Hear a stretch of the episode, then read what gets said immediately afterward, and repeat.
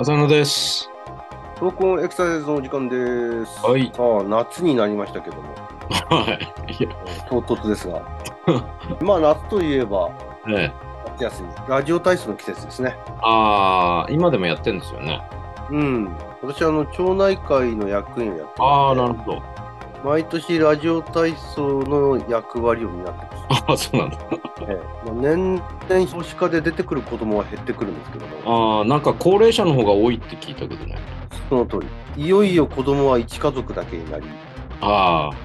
他は全部高齢者です。ああ、そうですか。いいような悪いような。もはや夏休み関係ない。関係ないね。いつやってもいい感じです。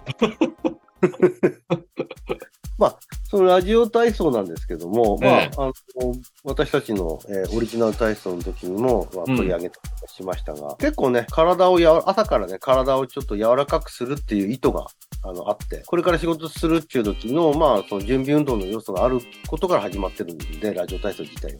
うん、体を柔らかくしようっていうことがかなりあのラジオ体操の中であの主軸になってるわけですね、うん、体前屈やそれから体を反らせるやつ、それから横に体をこう側屈させるやつ、体をねじる動作、こういったようなもの、うん、動きが入ってるし、まあ、その手をぐるぐる回したりだとか、うん、足を大きく広げたり閉じたりだとかっていうような手足の大きな動きを引き出していく、作っていくっていうのが、まあ、ラジオ体操の構成だとは思うんですけども、うん、この時にね、まあ、大きく動きましょう、柔らかく動きましょうっていうことがまあ求められてるんですけども、うん、今回大きく動く、柔らかく動くっていうところについてちょっと興味深い本を見つけたんで、うん、その本を元にちょっといろいろと話していきたいなと思ってるんですけども、はい、ターザンっていう、まあ主にですね、トレーニング系の雑誌なんですけども、うんうん、このターザンの最新の特別編集版がですね、タイトルがストレッチ、筋膜ケア、うん、ヨガ&ピラティスっていうような感じのタイトルですよね。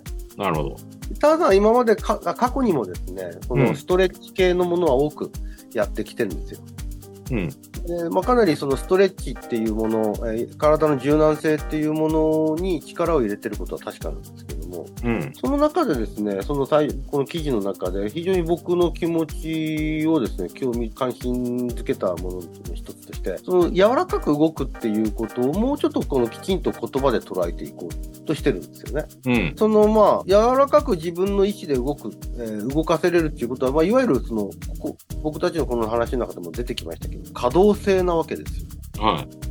自分のあの随意的にね、意図した活動でですね、自分の動きで大きく動いていく。うん、これがまあ可動性だと思うんですけども、うん、この可動性をまあ成立させるものに重要になってくるのは、まあ動くためなんで、しょうが当たり前なんですけど、柔軟性ということになってくるんです。うんうん、でついつい、あのー、僕たち体を柔らかくしたい、体を柔らかくしましょうなんて話になると、この柔軟性の部分ばかりが注目されちゃうと思うんですけども、うん、このその体の柔軟性の部分だけではなくて、その柔軟性を元にはしてるんですけども、大事になってくるのはやはり可動性、動く範囲がどれだけ確保できれるかっていうところだとターザンでもですね、強調してるんです、うんうん、柔らかさがあった上で大きく動けれるんですけども、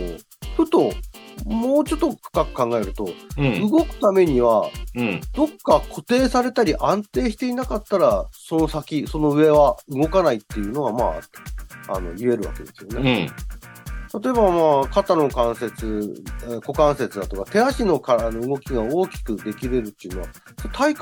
が安定してたりだとか、うん、下半身がしっかり地面にですね、支えられてたりっていうことがあって、初め手足が動くっていうことになるわけなんです。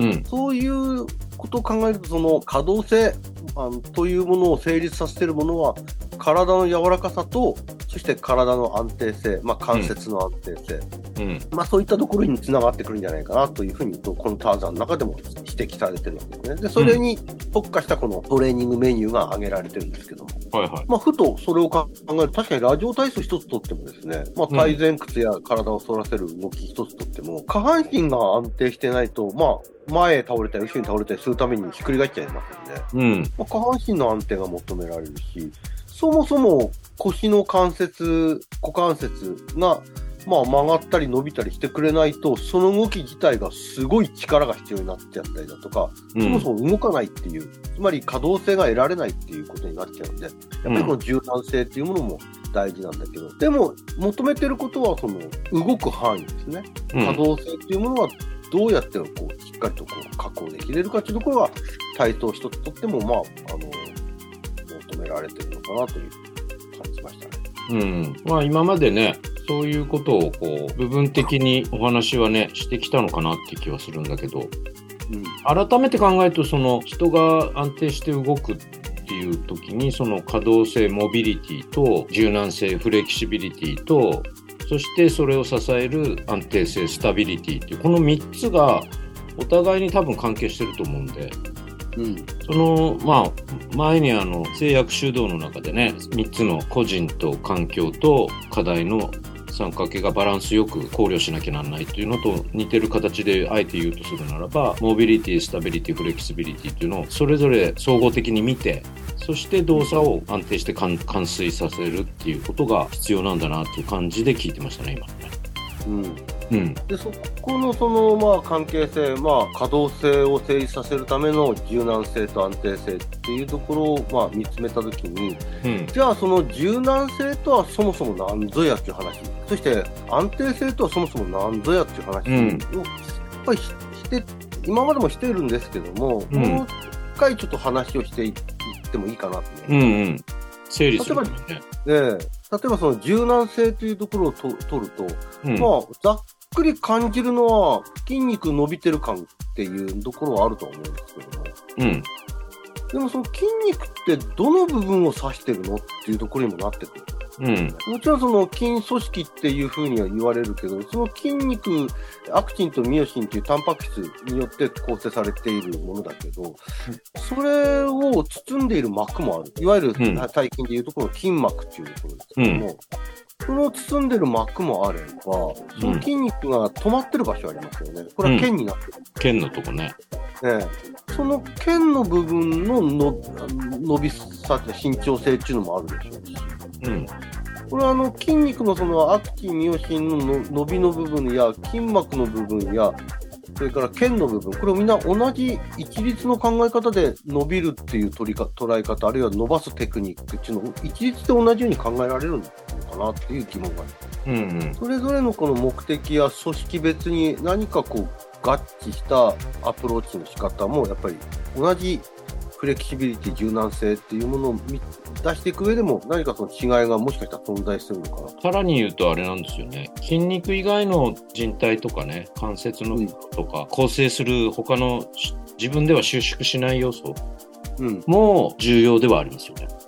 うん、そうですよね、うん、筋組織一つ取ったって自分で収縮する部分と引っ張られてる部分もありますんでね、うんその他にその関節の周りについている靭帯やそれから関節を包んでいる関節包やあるいは関節の中にある滑膜だとかっていう組織、うん、これらもやっぱりあのそれ自体では収縮したり弛緩したりする組織ではないんだけど、うん、伸びるっていう意味で言うとここも伸びてくれないことには柔軟性は多分得られないと。そうですね。さらに言うと神経もそこに入ってくるんだよね。そうなんですよね、うん、神経もやはり例えば同じ姿勢でずっと同じ C でですね同じ C でずっと止められてると、うん、神経自体も縮まっちゃうと言われてるんで組織だからね、うん、だからその神経自体の伸びっ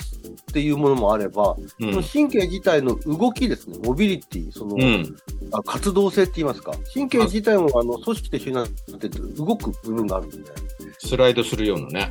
そうそうそうそういった部分の動きも出てくるんで、うん、一律そのストレッチと言ってもですね、うん、何を伸ばそうとしてるのかどういうふうに伸ばそうとしてるのかっていうのはやっぱり違うと思うんですよ、うん、そのあたりちょっと柔軟性という部分のところで少し話を今後していきたいなと思って。なるほど。あの前にあのでんぐり返ったらめまいするみたいな話したかもしれないですけどああもう高齢化になってて要は前提系の刺激が足りないねみたいな話したんですけど、うん、よく考えるとその頭をしっかりと中に入れ込んでゆっくり回るとめまいしないんですよ。あ自分の体験でうん、うん、つまり首の可動性がしっかりと保た、保たれた中で回ると硬いままで回るとねどっかで加速度がかかっちゃうんだよねガクンってねより球体に近い方がめまいをしないっていうことなんですね、うん、そうそのためにはね可動性が必要なんですよね。まあ背骨なり首なりがある程度曲がってくれなきゃいけないし、うん、そうそうで前提系の刺激が足りないといっても可動性があってこそのその刺激の順化っていうんですかね。だから若い時ってもっと柔らかいかったと思うんで、うん、あの前提の刺激はそれ以来ないっていうことももちろんあるんだろうけど、そこにじ実はそのフレキシビリティっていうんですかね、まあモビリティも入るんでしょうけど、その動きやすさみたいなのが体を丸めることにつながり、それが加速度を減じて前提系に過度な刺激を与えないからめまいがしないっていうことも成り立つかなっていうふうに思ったりして、うんうん、そうですよね。子供の時に別にいろんな小難しいこと考えなくても転がることができてたし、いちいちめまいはしてなかったんで、うん、で子供の時にそんなにたくさんたくさん前提系を刺激してきたからこそめまいせずに回れたかっていうと決してそうではないと思うんですよね、うん、子供なんで大した経験もしてませんから、うんはっきり言うと年寄りの方が経験してきてるわけだよね。まあ人生っていう意味ではね。だけど年を取るに従ってそれができなくなるのは、もしかしたら前提系の刺激の対応の問題ではなくて、うん、丸くなれないから。そう。四角いものを転がしてるのと丸いものを転がしてるのと、うん、じゃあ衝撃っていうんですかね、転がった時の落差みたいなのも全然違います。うん。その時すごい首の要素がね、もちろんその前提の器官があるから頭に、うん、一番関係してるのかな。だから背中は丸まってるから丸まってるでしょっていう話ではないんだよね、うんうん、ただね、これ不思議と背中が丸くなってるお年寄りの方が仰向けから起き上がりやすかったりするんですけど、ね、まあね、確かに簡単に力学的にね有利っていうか、うん、回りやすくなっちゃってて、うん、だから、まあ、あとはその子供の時よりも、えーと、身長が伸びてるせいもあるのかもしれないんですけども、まあね、ただそれはね、そのこと言った体操選手はいちいちめまいしないところを見ると、やっぱりそのフレキシビリ、あの柔軟性の影響、あるいは柔軟性を元にした可動性の影響効果っていうのはあると思うんですよね。しかもそのポーズを保つという、まあ、安定性も必要なんでしょうね、うん、崩れちゃうとやっぱりそのさっき言った球体が崩れていくから、どっかでいびつな形になると加速度が増すみたいな状況が刺激として出てくるってこともあるかなっていうね。そうですね、うん、でまあもう一つ重要な要素としてのその安定性、スタビリティ、ここもですね、単にその関節が動かんで止まっていればそれで事済むのかというと、うん、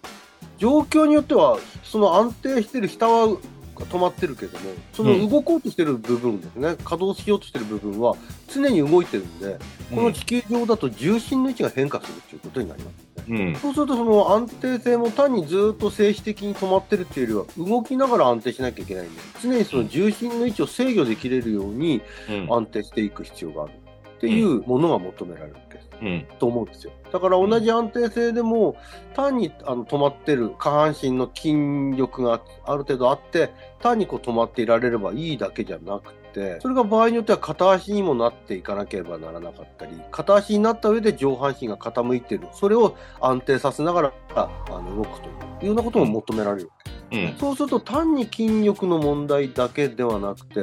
常にこの自分の重心位置を知覚する能力、まあ、いわゆる前提系の能力っていうのがやっぱり求められる。先ほどのでんぐり返しの話じゃないけど、うん、スタビリティも重心の位置を常時こう把握する必要があるという仕事をや、うん、担ってると思うんですよね、うん、だからこういったその安定性、それから柔軟性というあの仕組み、仕事があって初めていろんなバリエーションのある可動性、モビリティを得られるんじゃないかなと思うし、うん、それがまあ人間の動きやスポーツの動作につながっているとは言えると思うんですよね。それはまあ日常のね、我々の動作にももちろんつながっているでしょうし、